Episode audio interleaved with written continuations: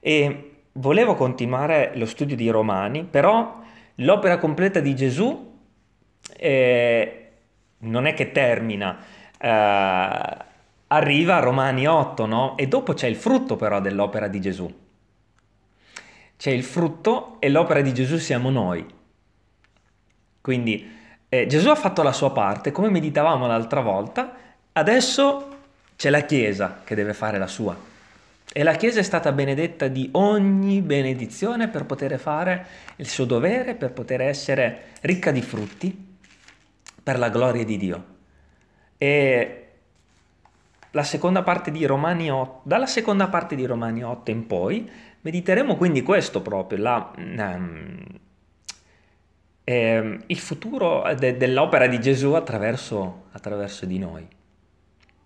E leggiamo da Romani 8, 18 a Romani 8, 30, non credo lo riusciremo a finire tutto, ma leggiamo.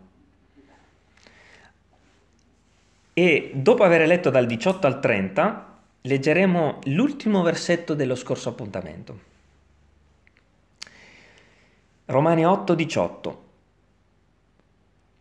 perché io stimo che le sofferenze del tempo presente non siano punto da paragonare con la gloria che ha da essere manifestata a nostro riguardo.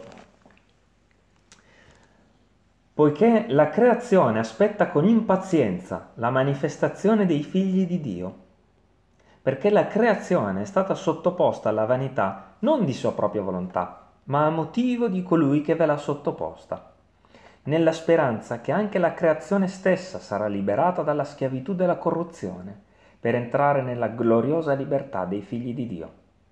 Sappiamo infatti che fino ad ora tutta la creazione geme ed è in travaglio. E non solo essa, ma anche noi, gemia, ma anche noi che abbiamo le primizie dello Spirito, gemiamo dentro di noi aspettando l'adozione, la redenzione del nostro corpo, poiché siamo stati salvati in speranza. Or la speranza di ciò che si vede non è speranza. Difatti, quello che uno vede, perché lo spererebbe ancora? Ma se speriamo ciò che non vediamo, lo aspettiamo con pazienza.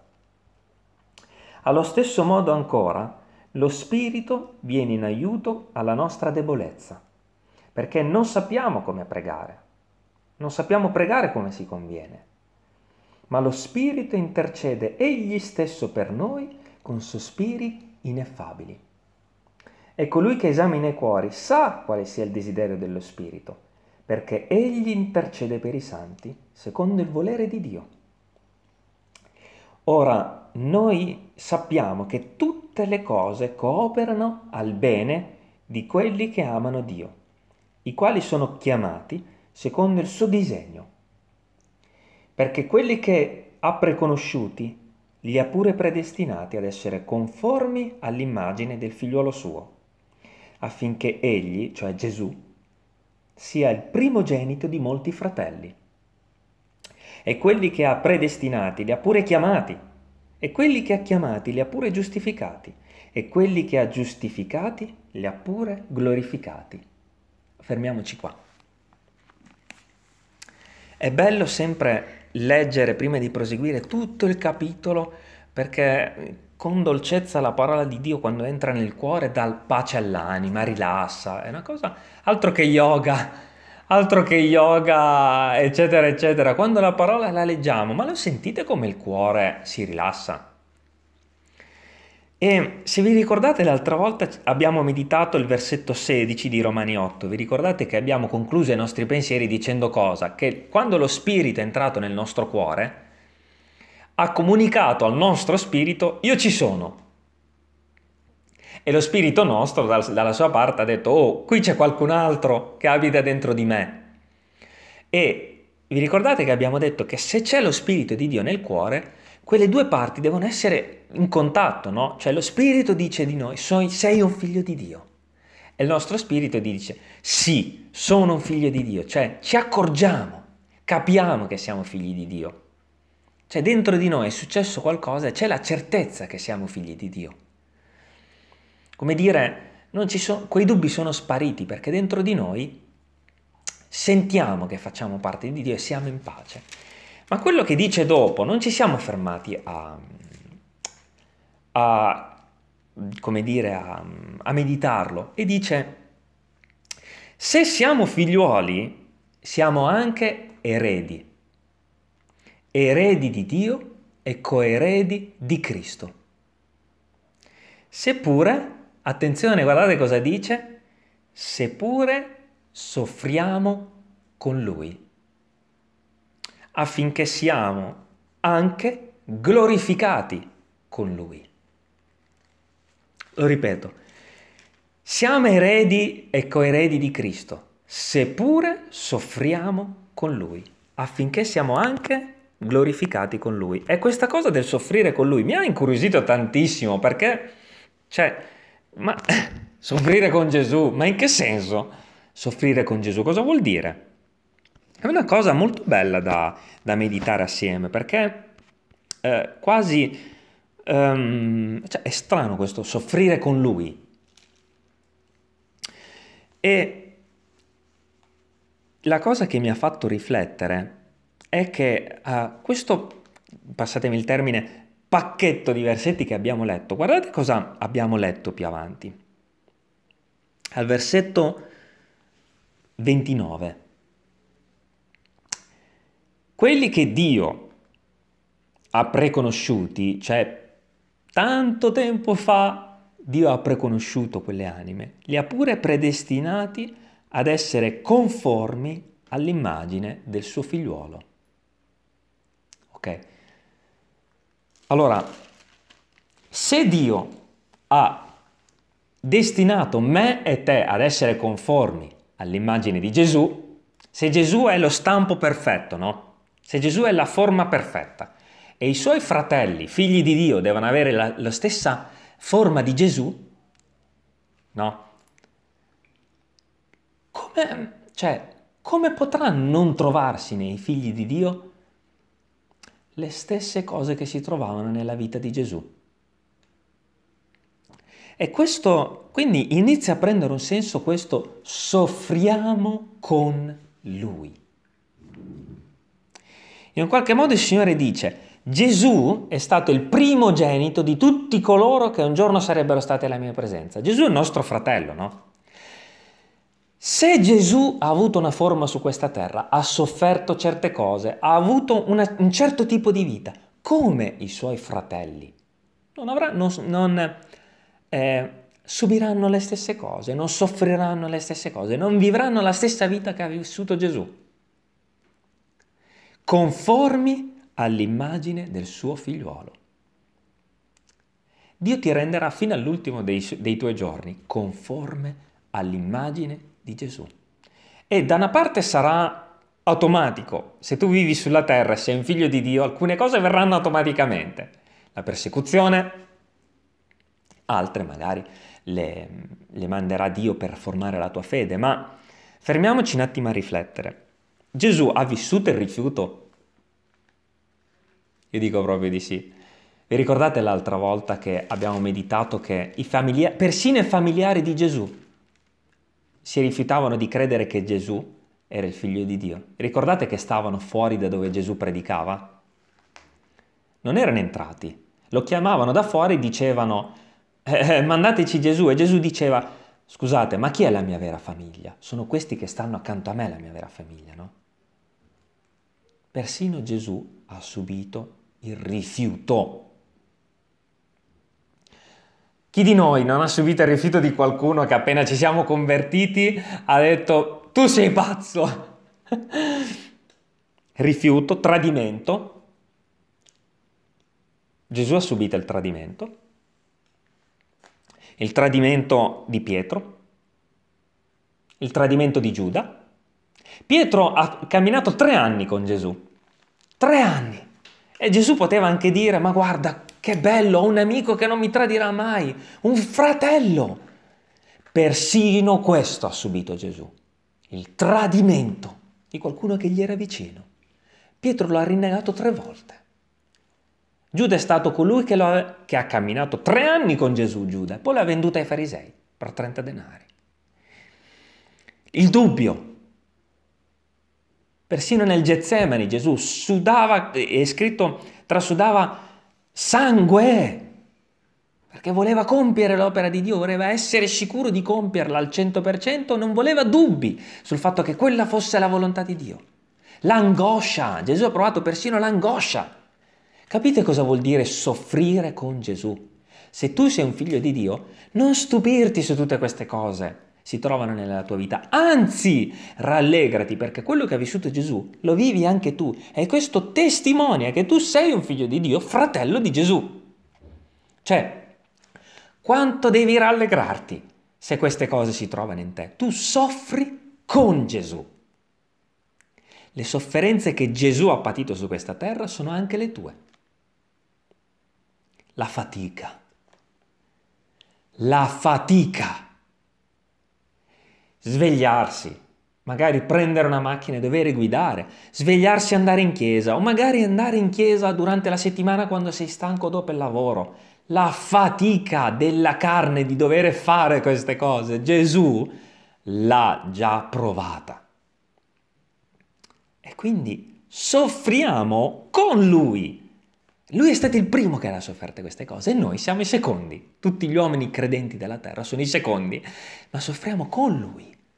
E fratelli, la cosa bella che mi ha rallegrato ieri mentre meditavo queste cose è che come si trovano le sofferenze, la parola di Dio dice che soffriamo con Lui, ma attenzione, se si trovano le sofferenze, non è che tu patirai solo le sofferenze e dopo non ci sarà più niente, affinché siamo anche glorificati con Lui. Attenzione! Perché le sofferenze di questa vita ci saranno perché tu sarai reso conforme a Gesù ok? Ma non, non fermarti a pensare solo a questo perché tu sarai anche glorificato con lui, perché Gesù dalla tomba è uscito, è risuscitato, è andato in cielo col Padre.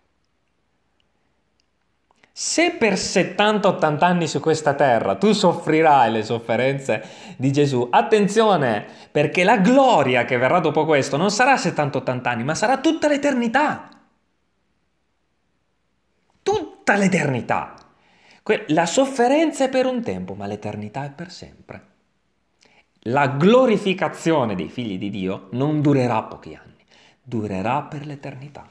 E quindi è chiaro che il versetto 18 di quello che abbiamo meditato inizia con Io stimo che le sofferenze del tempo presente non siano da paragonare con la gloria che da, da manifestarsi a nostro riguardo. È chiaro che inizia così l'Apostolo Paolo, no? Dicendo per un tempo su questa terra patirai tante cose. Ma non c'è paragone, non c'è paragone con quello che vivrai per l'eternità. Non c'è paragone. Prova a immaginare quello che stai soffrendo su questa terra, non c'è paragone con quello che sarà nel cielo. Perché questo finirà, quello no. Quindi seppure stai soffrendo parecchie cose, perché soffri le sofferenze di Gesù, anche il rifiuto, anche l'odio dei tuoi amici, anche le derisioni dei tuoi colleghi magari, qualsiasi cosa, quello finirà, ma l'eternità no. E lì sarai glorificato. E per testimoniare di ciò che sarà nel cielo, adesso inizierò a leggere vari passi e questa mattina sarà più quello che leggerò che quello che mediterò, perché la parola di Dio ci accompagnerà attraverso questa meditazione, perché le sofferenze le conosciamo tutte, non abbiamo bisogno che qualcuno ce le racconti, tutti noi soffriamo con Gesù, ma attenzione, ricordiamoci che c'è la glorificazione dei figli di Dio. E facciamo un brevissimo accenno in Apocalisse a come sarà in cielo la glorificazione dei figli di Dio. Apocalisse 7:16. Ci sono vari passi, persino Daniele, che eh, parlano di quello che sarà eh, in cielo. Apocalisse 7:16. Non so se ho detto 7 o 17, scusate. 7. E la parola di Dio è l'unica che ci può dire quello che sarà in cielo, ok? Se qualcun altro ci dice in cielo sarà così o cosa, saremo così, eh, ditegli fammi vedere dove è scritto. Allora è verità. Questo è un breve accenno a coloro che saranno martiri nella gloria e saranno a fianco a Gesù. Uh, dal 16. È scritto allora, facciamo un breve accenno a quello che vivremo nel cielo. Non avranno più fame. Eh, quante sofferenze in questa terra di figli di Dio che anche nella persecuzione hanno fame, non hanno nemmeno cosa mangiare. Non avranno più fame, non avranno più sete, non li colpirà più il sole né alcuna arsura, perché l'agnello che è in mezzo al trono li pascerà, li guiderà alle sorgenti dell'acqua della vita, e Dio asciugherà ogni lacrima dai loro occhi. Apocalisse 22, versetto 1.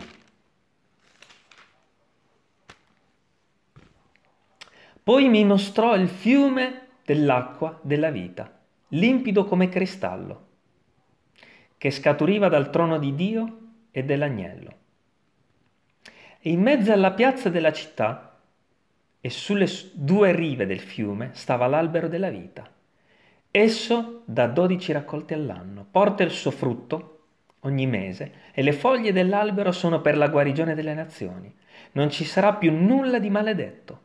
Nella città vi sarà il trono di Dio e dell'agnello e i suoi servi lo serviranno e vedranno la sua faccia e porteranno il suo nome scritto sulla fronte. Non ci sarà più notte, non avranno bisogno di luce, di lampada, né di luce di sole, perché il Signore Dio li illuminerà e regneranno nei secoli dei secoli. Ora, scusate se ho letto questi due passi quasi un po' buttati lì, no? Ma ah, c'è un perché. Sapete qual è? Il perché è che nell'attesa di tutto questo noi siamo resi conformi, ok? E spiegheremo come si collegano questi due passi che abbiamo letto. Che cos'è che ci rende conforme in questa vita? Seppur soffriamo con Lui, affinché siamo anche glorificati con Lui. Quello che ci dà la forma, nel 99,9% dei casi, è sempre quello che soffriamo. Sempre. Sapete perché? Perché siamo duri. Ma Dio ha uno scopo.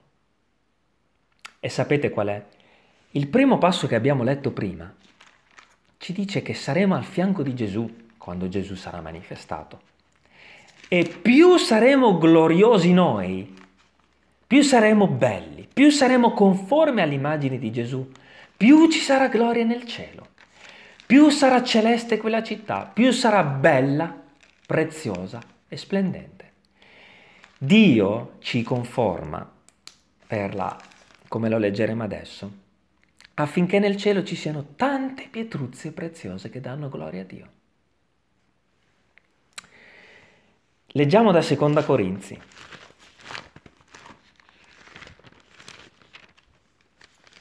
Seconda Corinzi capitolo 4.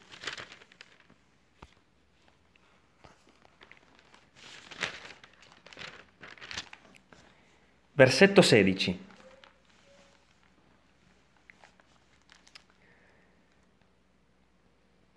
Perciò noi non veniamo meno nell'animo, ma quantunque il nostro uomo esterno si disfaccia, pure il nostro uomo interno si rinnova di giorno in giorno. Perché la nostra momentanea, leggera afflizione ci produce un sempre più grande, smisurato peso eterno di gloria mentre abbiamo lo sguardo intento non alle cose che si vedono, ma a quelle che non si vedono. perché le cose che si vedono sono per un tempo, ma quelle che non si vedono sono eterne. Quindi, vi ricordate l'esempio dei tre cerchi dell'altra volta? L'uomo esterno invecchia, l'uomo esterno soffre, l'uomo esterno, come dice questa parola, si disfa. A, forza di soffrire, a forza di invecchiare, quest'uomo si disfa. Ma qual è la parte che viene rinnovata e che acquista gloria? Quella interna. Fratelli, non ci stupiamo se soffriamo con Gesù. Perché più quest'uomo esterno soffre, si disfa, invecchia, più questa vita diventa peggiore, più l'uomo interno diventa forte, glorioso, bello e siamo resi conformi alla sua gloria. E vedremo perché non è ancora finita. Questi passi che abbiamo letto non stanno acquistando un senso per adesso, ma ce l'hanno. Più soffriamo col corpo, più l'uomo interno diventa un macigno potente, forte, capace di affrontare questa vita, capace di vivere ogni giorno una prova più forte, perché un giorno ci sarà la glorificazione, quella interessa a Dio e alla fine di questi pensieri lo vedremo. Quella interessa a Dio. Quest'uomo, fratelli, ha un tempo, 70-80 anni, fossero anche 90, ma ha un tempo. Ma quello che interessa a Dio è la glorificazione. Continuiamo dal capitolo 5 di Seconda Corinzi. Noi sappiamo infatti che se questa tenda, questa tenda è la nostra vita, ok? Se questa tenda perché noi siamo stranieri e pellegrini. I pellegrini vivono nelle tende. Seconda Corinzi 5. Noi sappiamo infatti che se questa tenda, che è la nostra dimora terrena, viene disfatta, noi abbiamo da Dio un edificio, una casa non fatta da mano d'uomo, eterna nei cieli. Poiché in questa tenda noi gemiamo, vedete come torna il gemere Persino Paolo gemeva, soffriva.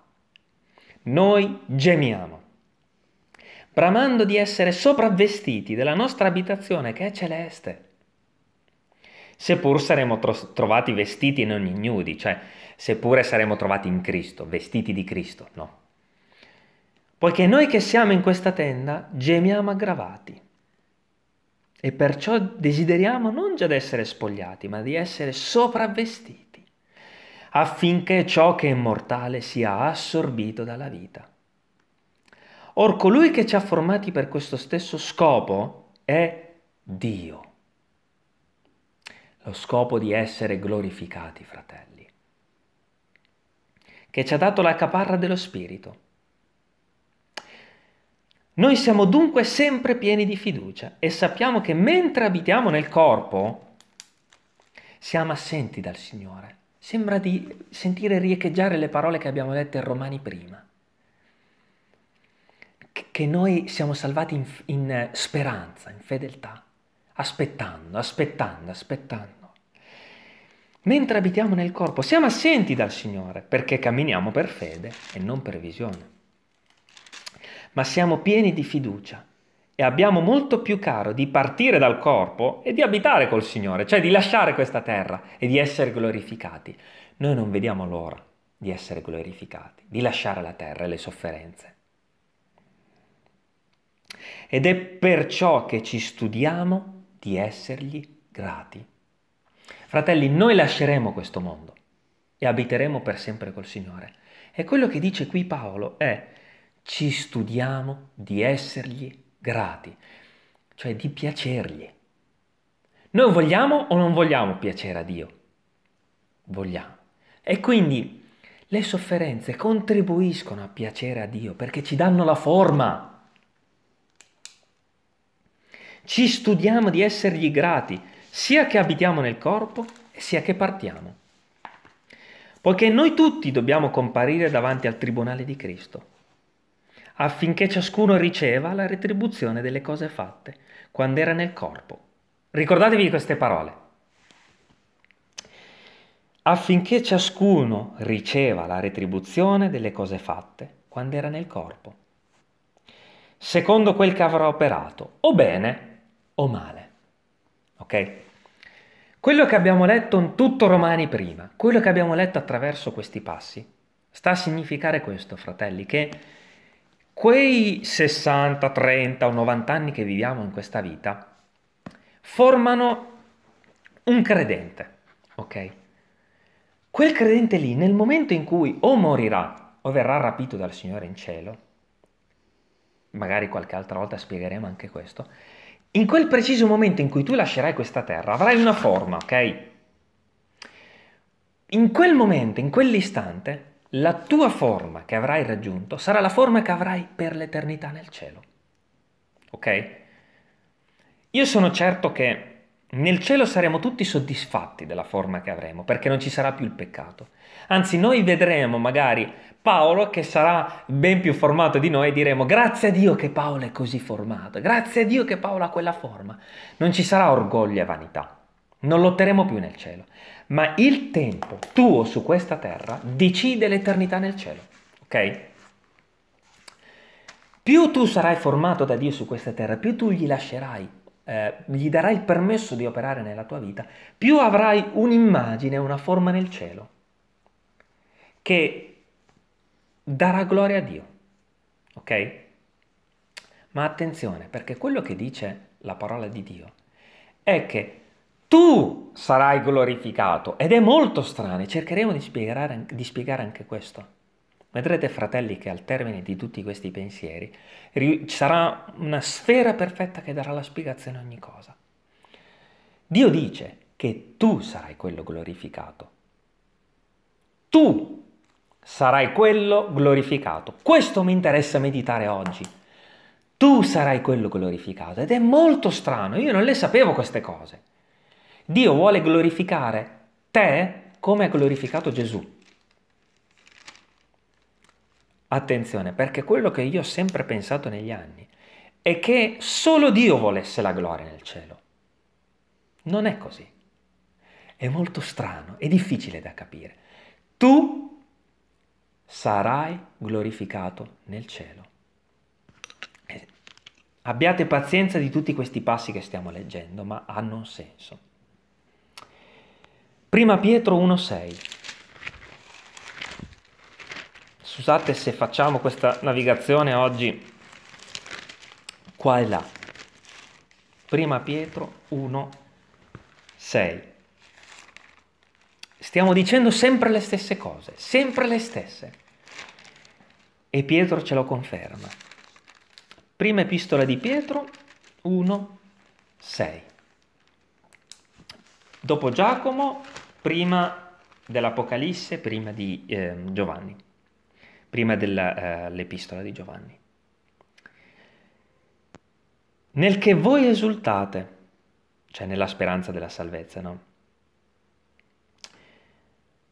Sebbene ora, sebbene ora, per un po' di tempo, se così bisogna, siate afflitti da svariate prove, affinché la prova della vostra fede, molto più preziosa dell'oro che perisce, eppure provata col fuoco, risulti a vostra lode, gloria ed onore alla rivelazione di Gesù Cristo.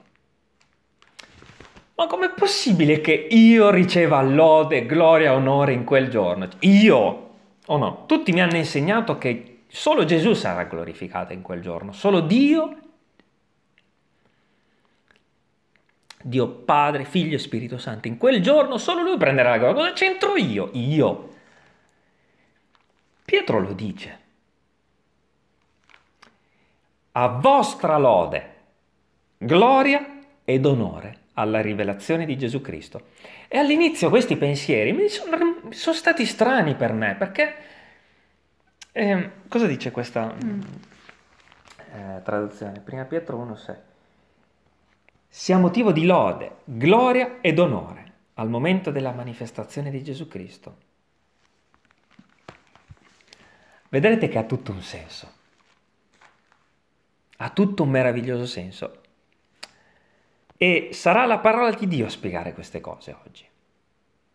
Perché tu, dice Romani, tu sarai glorificato, tu. Tu soffrirai con Gesù Cristo, ma tu sarai glorificato, ok?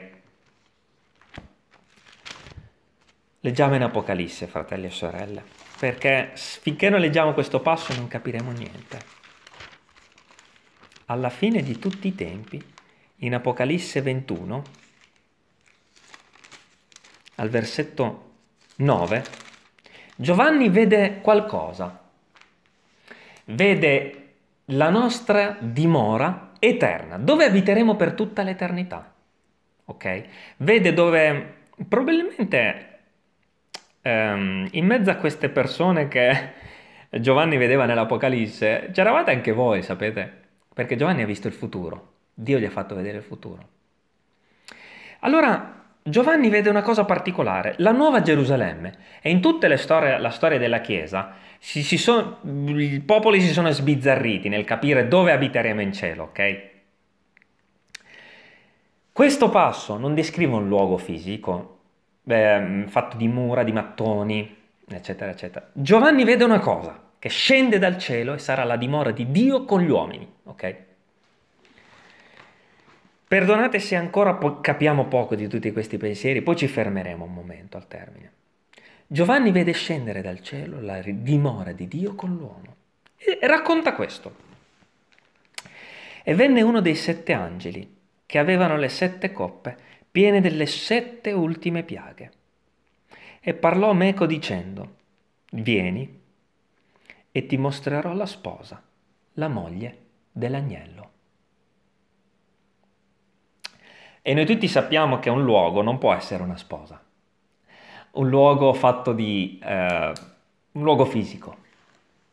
Quello che sta vedendo l'Apostolo Giovanni qui è la Chiesa, perché la Chiesa è la sposa di Gesù Cristo. Attenzione, perché dentro la Chiesa ci sei tu. Vieni e ti mostrerò la sposa, la moglie dell'agnello. Queste sono le nozze, fratelli e sorelle.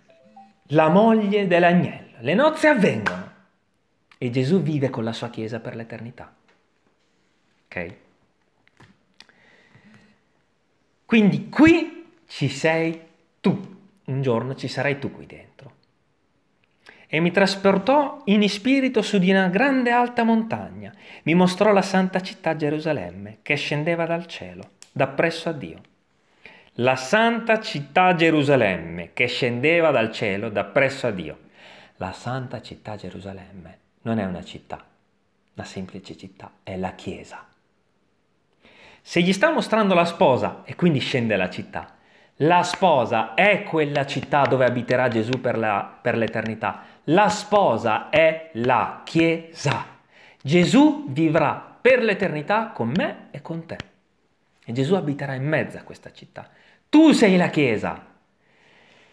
Quando tu sarai glorificato, tu costituirai questa città, tu sarai una colonna di questa città, tu sarai un piccolo mattone di questa città, tu sarai una piccola pietra preziosa di questa città. Lo sa Dio quale parte sarai di questa città, ma quello che Dio dice è che tu sei nella Chiesa e tu sei la sposa di Gesù Cristo e Dio abiterà questa casa.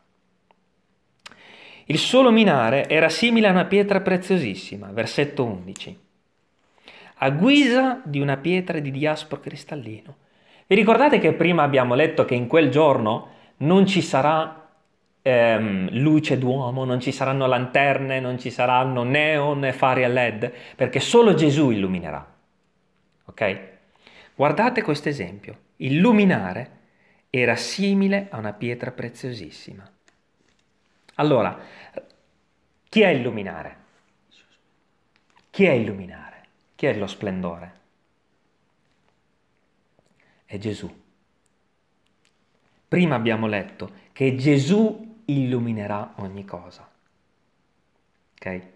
Cosa abbiamo letto prima? Non ci sarà alcuna cosa maledetta, ma abbiamo letto anche non ci sarà più notte, non avranno bisogno più di luce di lampada perché il Signore Dio illuminerà ogni cosa, no? Quindi questo luminare che era simile a una pietra preziosissima, è Gesù. Raffigura Gesù a una pietra preziosa. Fratelli, noi siamo pietre preziose che comporranno, che costituiranno la casa futura di Dio. Quindi, perché Dio vuole formarci in questa terra per darci una forma per l'eternità? Perché più quella pietra sarà splendente, ricca, brillante, più la casa di Dio nell'eternità sarà splendente e brillante, perché tu costituirai quella casa un giorno, tu! Ecco perché Dio vuole glorificare te, perché tu formerai quella casa. Capiamo che cosa vogliono dire tutte queste cose che abbiamo letto. Seppur soffriamo con Lui affinché siamo anche glorificati con Lui. Un giorno questa casa sarà composta dai credenti che hanno vissuto tutte le epoche di tutte le, di tutte le città, di tutte le nazioni, tutti questi 6.000 anni. Lo dice questa parola, continuiamo a leggere. Aveva un muro grande ed alto, aveva dodici porte, e dalle dodici porte dodici angeli, e sulle porte erano scritti dei nomi, che sono quelli delle dodici tribù di Israele. A oriente c'erano tre porte, a settentrione tre porte, a mezzogiorno tre porte, ad occidente tre porte. Qui sta raccontando come è stata costruita la Chiesa di Dio in tutte le epoche. Questi sono i figli di Giacobbe, le dodici porte che hanno messo al mondo tutti i figli di Israele. Ecco perché c'è stata così tanta confusione nelle epoche per capire dove vivremo in cielo, perché vivremo nella Chiesa. La Chiesa sarà la sposa di Cristo, l'abitazione di Dio. Il muro della città aveva dodici fondamenti e su quelli stavano i dodici nomi dei dodici apostoli dell'agnello. È scritto nella parola di Dio che Gesù ha formato la Chiesa sul fondamento degli apostoli. Gli apostoli hanno evangelizzato per tutte le nazioni del mondo. Quelli sono il fondamento della Chiesa, perché loro hanno evangelizzato tutto il mondo. Questa Chiesa è stata costruita attraverso questo fondamento. È la sposa, qui si sta parlando della sposa. E colui che parlava meco aveva una misura, una canna d'oro, per misurare la città le sue porte e il suo muro. E la città era quadrangolare, la sua lunghezza era uguale alla larghezza. L'uguaglianza. L'uguaglianza vigerà in cielo. Ne, misur- ne misurò anche il muro ed era di 144 cubiti a misura d'uomo, cioè d'angelo. Il muro era costruito di diaspro e le città erano d'oro puro, simili a vetro puro. I fondamenti del muro delle città erano adorni d'ogni maniera, di pietre preziose. Fratelli, ma lo sapete chi sono queste pietre preziose? Siete voi. Amen, Pietro. Siete voi. Dove sarò? In quale muro sarò? In quale colonna sarò? In quale porta sarò? Non lo so. Tu comporrai quella chiesa. Hai capito perché tu devi soffrire su questa terra, essere conforme all'immagine di Gesù, perché tu sarai la gloria del tuo Dio, tu darai la forma a questa città e dipende da te quanto sarà splendente questa città, perché tu sarai quella pietra preziosa incastonata nel muro.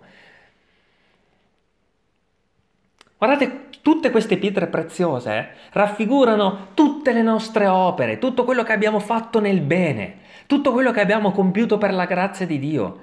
Più sarà prezioso il materiale, più significa che quella immagine su questa terra tua, quello che avrai fatto, sarà bello e prezioso per la gloria tua eterna, perché tu avrai un altro nome nel cielo. Tutto sarà, tutto rispecchierà quello che hai fatto sulla terra. Più avrai compiuto opere preziose per la grazia di Dio e più sarà preziosa quella città nel cielo. I fondamenti del muro, versetto 19, della città erano adorni di ogni maniera, in ogni maniera, di pietre preziose. Il primo fondamento era di diaspro, il secondo di zaffiro, il terzo di calcedonio. Rappresenta anche l'epoca della Chiesa. Il quarto di smeraldo, il quinto di sardonica, il sesto di sardio, il settimo di crisolito, l'ottavo di berillo, il nono di topazio, il decimo di cresopazio l'undicesimo di Giacinto, il dodicesimo di, Ametisa, Ametista. E le dodici porte erano dodici perle. Perle, le porte, l'abbiamo detto prima. Che cosa sono le porte? Le tribù di Israele. Perle, sono persone. E ognuna delle porte era fatta d'una perla, e la piazza della città era d'oro puro, d'oro puro, simile a vetro trasparente. E non vidi in essa alcun tempio, perché il Signore, il Dio Onnipotente, e l'agnello sono il suo tempio.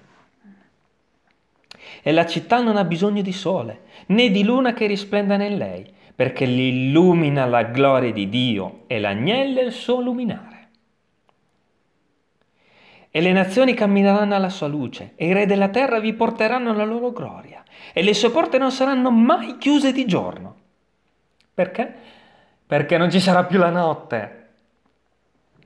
La notte qui non ci sarà più, e in lei si porterà la gloria e l'onore delle nazioni. Cioè tutto confluirà lì. E niente di immondo, nessuno che commetta abominazione o falsità entreranno, ma soltanto quelli che sono scritti nel libro della vita dell'agnello. E infatti in questa città, che è la sposa, che è la Chiesa, chi è che ci entra? Chi ha creduto in Gesù. Segno che chi entra in questa città, vi entreranno, qui dice, no? Chi è che vi entra? Chi ha creduto? Chi ha creduto fa parte di questa città. E anche se qualcuno ci ascolta da lontano o magari tra qualche anno ascolterà questa registrazione, vuoi entrare in questa città, lo devi fare oggi. Un giorno non ci potrai più entrare, sarà troppo tardi. Perché qualcuno leggendo questo passo dice, ah, le nazioni allora vi entreranno. No, è un'immagine di come adesso le nazioni entrano in Gesù Cristo, in quella città. Adesso! Domani sarà troppo tardi, la tua vita deciderà la tua eternità. Capiamo quindi quello che abbiamo letto in Romani, perché sembra non avere un senso tutto questo. Chi è un figlio di Dio soffre con lui affinché sia anche glorificato con lui un giorno. Cioè, un giorno tu sarai glorificato, tu darai gloria a Dio. Più tu sarai glorificato, più darai gloria al tuo Dio. Perché quanto sarà preziosa e brillante quella pietra, è chiaro che lo decide Dio, no? Ehm, provandoti nella vita, mettendoti in qualche situazione, ma dipende anche da te. Perché è scritto nella Bibbia che alcuni credenti eh, eh, passeranno come attraverso il fuoco, cioè tutto quello che, siccome non si sono consacrati, non sono cresciuti, ehm, raggiungeranno il cielo spogliati di ogni cosa, quasi eh, senza arricchire. Noi sappiamo che in cielo mh, mm, non, queste persone non saranno, eh, come dire, screditate perché non hanno fatto chissà che. In cielo ci sarà l'uguaglianza.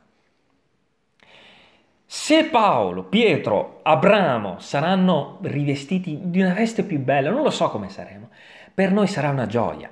E se qualche fratello vedremo che non sarà così brillante nel cielo, per noi sarà una gioia lo stesso, vigerà l'uguaglianza. Ma attenzione, perché tu avrai una piccola forma diversa da quel tuo fratello, quell'altro fratello avrà questo. Sarà, ognuno riceverà la sua ricompensa, fratelli, in cielo ci sarà un premio, ok? Per questo Dio dice, io su questa terra ti rendo conforme al primogenito di tutti quei fratelli. Mamma mia! Abbiamo meditato solo due versetti di tutti quegli otto quanti erano di Romani, di quelli che dicono che la creazione geme ed è in travaglio, eccetera, eccetera, però è stato bello soffermarsi su questo, no? Perché? Fratelli, perché? Che non ci venga in mente di dire che le sofferenze di questa terra sono, eh, come dire, non servono a nulla perché servono e a formare la nostra fede e a arricchirci, a farci crescere in modo tale che noi operiamo ancora su questa terra, sempre di più. Ma ogni singola giornata che abbiamo vissuto, ogni cosa servirà a dare la forma a ciò che saremo nel cielo. Io oggi vivrò questo pomeriggio sapendo che tutto ciò che mi succederà decreterà la forma che avremo in cielo. Eh, io non so spiegarle queste cose, forse ci sono riuscito questa mattina, forse no, non lo so, ma eh, tutto, per questo il Signore dice al versetto uh, Romani 8:28, questo passo che è stato citato negli anni, negli anni, negli anni nella Chiesa, dice, or noi sappiamo che tutte le cose cooperano al bene di quelli che amano Dio. Tutte. Che tu fuori una ruota, che tu cadi, che tu ti graffi, che tu perda il portafogli, che tu, um, non lo so, vinca un premio dalla città di Maranello, che tu, qualsiasi cosa, fratelli, tutto coopera al bene, che sia in bene o che sia nella sofferenza, tutto coopera al bene di quelli che amano Dio, i quali sono chiamati secondo il suo proponimento, disegno. C'è un disegno c'è un architetto che vuole progettare quella città in un modo splendente, quella città che abiteremo. C'è un disegno di quella città, fratelli. C'è un architetto che ha progettato quella città, quella di cui abbiamo letto prima. C'è un progetto. Quando finiranno i tempi, quel progetto sarà stabilito, ok? Quando su pianta c'è il progetto di una casa, va fatta così quella casa. Va fatta così. Quello sta facendo Dio. Cioè, Dio sta dicendo, Michelle è qui, allora la posiziono, dovrà essere così in quel preciso punto nell'eternità, quindi io faccio questo nella sua vita affinché abbia quell'immagine nell'eternità e occupi quel preciso spazio in quella città che è la mia sposa. E per Samuel è la stessa cosa, e per Pietro è la stessa cosa, per Anna è la stessa cosa, per me è la stessa cosa, per Sara è la stessa cosa, per tutti i membri della nostra Chiesa è la stessa cosa. Ma che tuono, che trionfo la parola di Dio. E attenzione, fratelli, perché come c'è una città che abiteranno i figli di Dio, c'è un'altra città che abiteranno quelli che non avranno creduto e non sarà un bel luogo. Per questo se qualcuno ci ascolta che non ha creduto, creda, perché c'è una città che Dio vuole che tu abiti. Credi per abitare quella città, perché sarà un luogo spaventoso quell'altro. E tu lo so bene, non vuoi finirci. Ma fratelli, ma che meraviglia che siamo pietre. Eh, io ho regalato a mia moglie una pietra eh, quando gli ho chiesto di sposarmi. Eh. Oh, fratelli. In realtà non è una pietra, beh, è un piccolissimo. Qualcuno l'ha presa, gli ha dato la forma, l'ha intagliata gli ha pensata, ha guardato quanto era brillante, il suo grado di purezza, l'ha ricamata e l'ha posizionata nell'anello, no? Lo stesso sta facendo Dio con te, perché sei una pietra preziosa da incastonare da qualche parte, nella sua casa, perché popolerai la sua casa per l'eternità, fratelli. Ma cosa sono questi anni in cui soffriamo con Lui paragonati all'eternità? Questo sta dicendo Paolo. Io stimo che le sofferenze del tempo presente non siano da paragonare a quello che verrà. Noi abbiamo gli occhi a questo, dice Paolo, non avere gli occhi a questo, ma a quello che sarà. Gloria a Dio. Signore, ti benediciamo per quello di cui abbiamo parlato questa mattina, Signore. Soffriamo con te e siamo onorati delle sofferenze che tu ci fai passare attraverso questa vita. A volte non è la, la sola sofferenza che ci dà la forma, ma sono anche le cose belle che viviamo con te. Quella, eh, quella, cosa che ci succede con il, nostro amico, con il nostro amico del cuore, come ci, mi raccontava Pietro ieri, ehm, anche queste cose ci danno la forma. Quanto è bello essere formati da te. Quanto è bello, Signore. Ti ringraziamo formati da Dio per abitare quella casa celeste. E Signore, proprio mentre pregavo te adesso, mi mettevi in cuore questo. Quella casa inizia già ad essere popolata adesso. Quindi è importantissimo che i credenti diano una forma a quella casa già su questa terra. Perché se quella casa è la Chiesa, la Chiesa è già da adesso popolata. Dacci la forma perfetta, Signore, affinché in cielo ognuno di noi sia una meravigliosa pietra. E non solo in cielo, ma già su questa terra ci sia un piccolo mattoncino che, non, che impedisce che ci sia una breccia nell'edificio, che è la Chiesa. Che sia perfettamente legata dal cemento che lega ogni mattone, dalla, ehm, dalla conformazione perfetta di quel tuo tempio che è la Chiesa. Ti benediciamo per averci detto queste cose stamattina, ti sia gradito ogni nostro canto e preghiera, perché è tutto tuo. Grazie per averci fatto popolare quella casa. Ti ringraziamo nel nome di Gesù. Amen. Grazie. Alleluia. Se qualcuno vuole dire qualcosa, citare un canto eh, o fare una domanda, lo faccia pure. E, ehm, altrimenti io desidero terminare con un canto. Non so voi, ma credo sia la giornata giusta per farlo, ehm, perché beh, sono cose troppo belle queste. E eh, tu tesoro vuoi cantare un canto in particolare? Voi Pietrianna? Um, non so, anche se Michelle vuole scrivere. Anche tu Michelle, casomai scrivilo. E, um, allora, beh, ci sta sposa amata oggi, no? La Chiesa. Che è la Chiesa che incontrerà il suo Dio. Che bello, mamma mia. Scusate. Ok? Cantiamo per la gloria di Dio.